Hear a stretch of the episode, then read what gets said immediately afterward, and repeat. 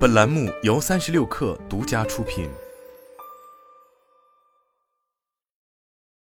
本文来自三十六氪独家。三十六氪独家获悉，今日美团宣布了近两年来最重大的管理层晋升。根据内部信，道家事业群闪购业务部负责人肖坤、买菜事业部负责人张晶、道家事业群无人机业务部负责人毛一年、道家事业群英研发平台负责人孙志钊。到店事业群餐饮 SaaS 业务负责人肖飞，五位业务负责人被晋升为美团副总裁。以上决定经美团最高决策机构 S Team 充分讨论，并由 CEO 王兴最终决策。这封内部信由美团中高管发展部发出，它是面向美团中高级管理者、统管干部培养发展、选拔调用、评估考核激励的专管部门，由联合创始人慕容军负责。此次被晋升的五位中层管理者。一定程度上是过去两年美团中层干部培养结果的体现，但据三十六氪了解，此次是美团年度人才晋升的常规调整，不涉及组织架构的变动。在此前，伴随王慧文、陈亮等创始班底逐渐淡出，美团的人才体系或多或少出现了断层的现象。除二零一七年加入的张川，二零一九年加入的李树斌，美团过去几年培养出来的得力干将并不多，这也颇被外界诟病。在抖音入局本地生活后。美团多年来的躺平日子结束，人们期待那个从百团大战中脱颖而出、极具战斗力的美团能够回归，而这相当程度依赖年轻且优秀管理者的崛起。从此次晋升结果看，五位副总裁分布于到家、到店和新业务等多条业务线，最低的在职经历也超过了五年，且普遍都为八五后。资历最深的美团买菜负责人张晶和餐饮 SaaS 业务负责人肖飞。均在二零一四年加入美团，到佳银研发平台负责人孙志钊则在二零一五年加入美团，无人机业务负责人毛一年和闪购业务负责人肖坤则在二零一八年加入美团。内部人士告诉三十六氪，被晋升的几位中层都在过去几年经历了重要的锻炼，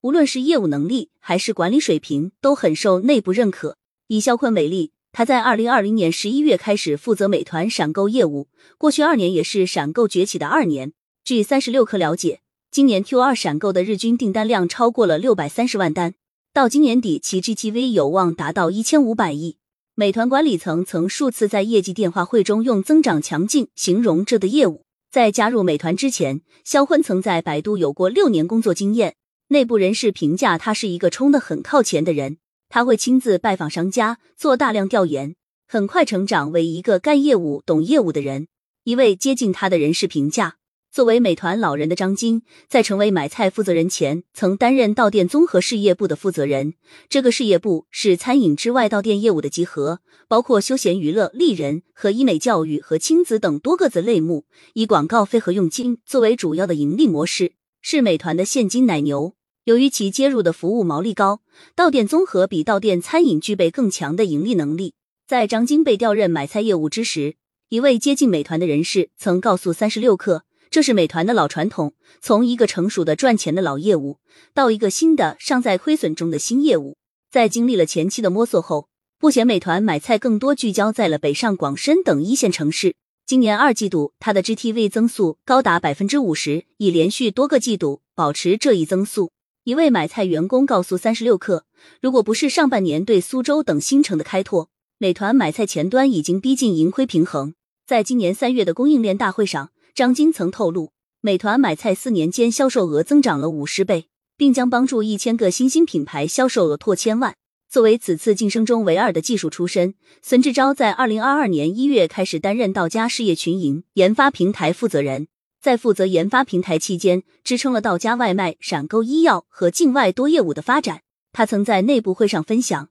配送网络核心三要素是效率、成本和体验。其中效率是最核心部分，决定用户体验和配送成本能否达到均衡。一位内部人士评价他技术能力强，非常接地气，很擅长总结方法论，是美团最喜欢的那一类管理者。去年伴随多位核心高层淡出，包括王兴在内的多位美团高管都承担了更多的工作。原本向王慧文汇报的美团平台 L 平台基础研发平台的负责人也转由向王兴汇报。郭庆离职后。张川也接过了骑行事业部，统领到店、酒旅和骑行三块业务。最近他又接过大众点评。二零一九年九月，在美团十周年前夕的管理沟通会上，王兴曾表示，未来十年，美团要让新一批管理者成长起来，这也是美团未来竞争力的重要来源。他为此还提出了一套艰难理论，即人的成长路径是打过仗、打过胜仗、打过硬仗、打胜过硬仗。如果从业务周期看，美团内部的核心高层几乎完整的走完了这一路径，但对于很多中基层管理者来说，他们似乎还没有经历这一过程。在前不久的股东大会上，王兴再次特意提到了对于人才培养的新见解。他用 top 来概括当下美团对于管理人才的要求：GG technology 技术最优秀的人才一定要具备一定的技术能力；all opportunity 机会，允许大家犯错，给大家机会；p patience 耐心，要给予管理者耐心。在会上，王兴表示，现在美团的业务覆盖 to B 和 to C to C 业务的管理者成长会快一点，但 to B 的业务需要的会更多、更全面，不仅仅是技术，耐心则是双向的。公司对员工有耐心。员工对公司有耐心。王兴强调，跳得太快会成长不好。现在行业冷下来，反而是好事。外部担忧，内部也一直在努力。在谈到美团对管理者的培养时，一位美团中层告诉三十六氪，近年来多位核心高管的悉数离职，也加速了管理层对人才提拔的决心。此次一次性提拔五位副总裁，在之前的美团并不多见。这或许有望缓解外界对这家本地生活巨头人才培养的担忧。